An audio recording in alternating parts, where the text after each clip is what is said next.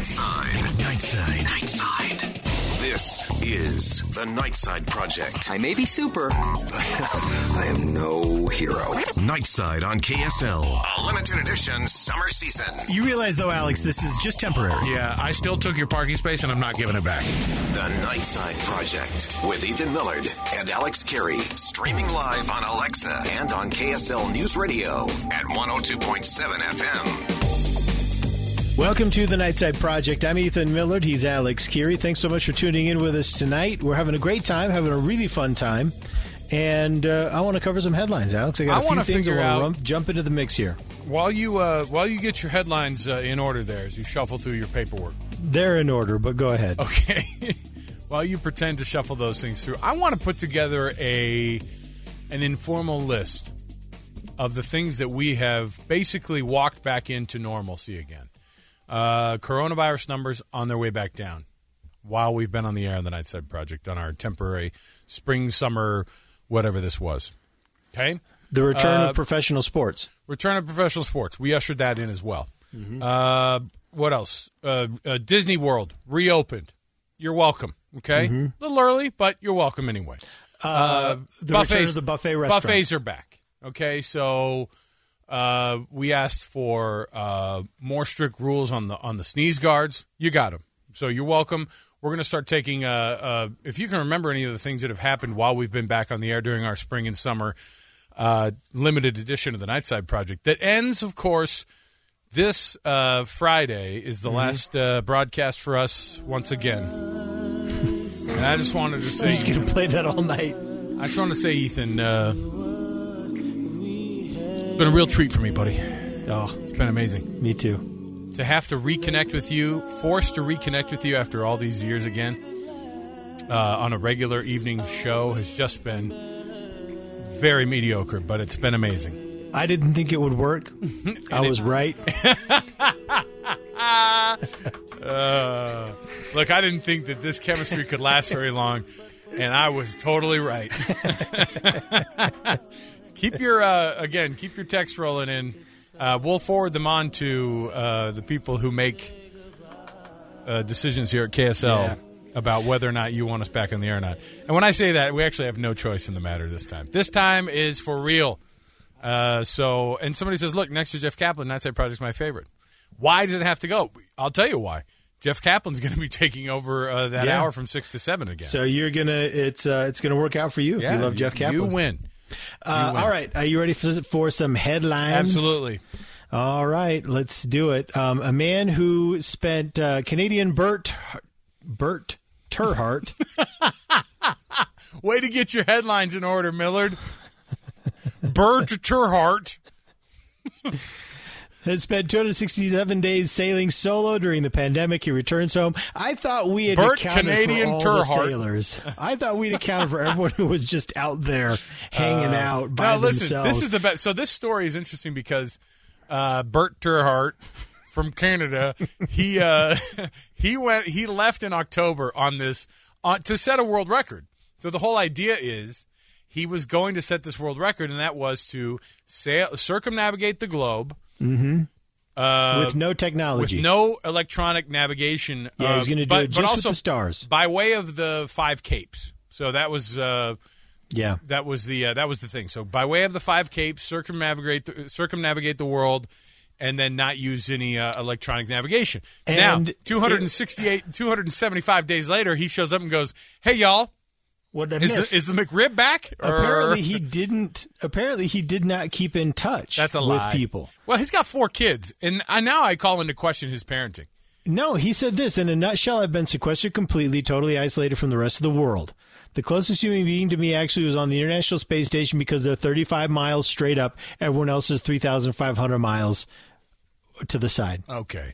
So, which is an interesting point to make that he was only 35 miles away from the International Space Station, but thousands of miles away from any land based uh, civilization or any other people. Again. So, apparently, the la- total lack of technology included communications devices. He got off his boat and he said, What did I miss? And his family said, Well, not much. Put this mask on.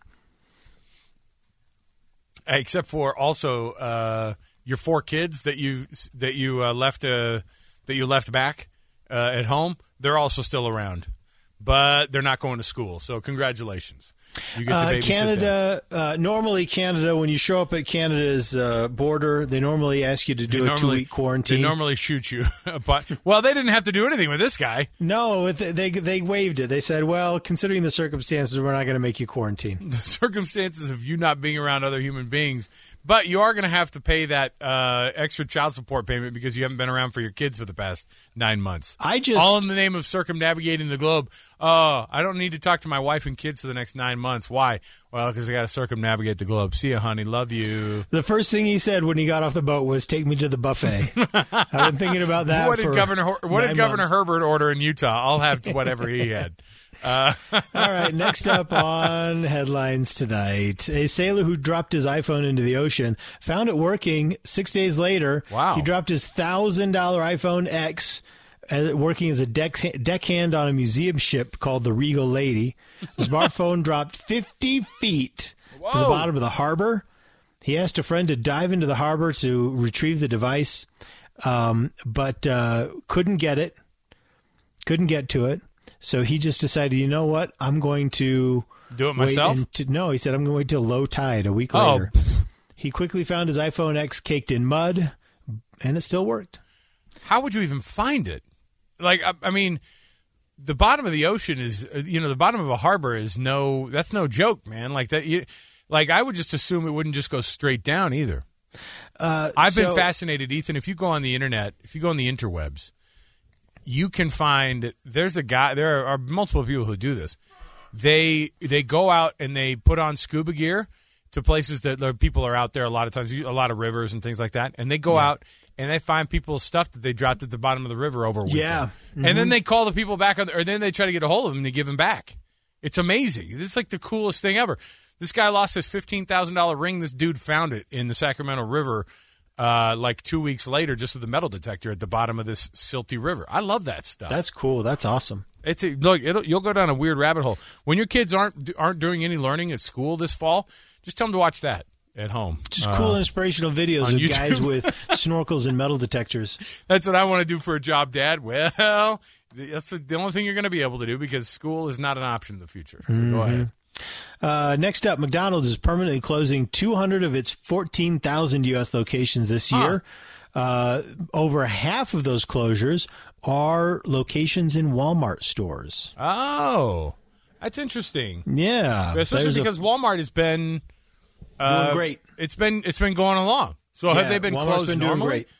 Is it just not? They just don't want to keep up with the. Well, it's only. I mean, there are so there'll be a hundred of the closures are in Walmart stores. Yeah. Um, I don't have the information on how many are in Walmart stores, but apparently they're not.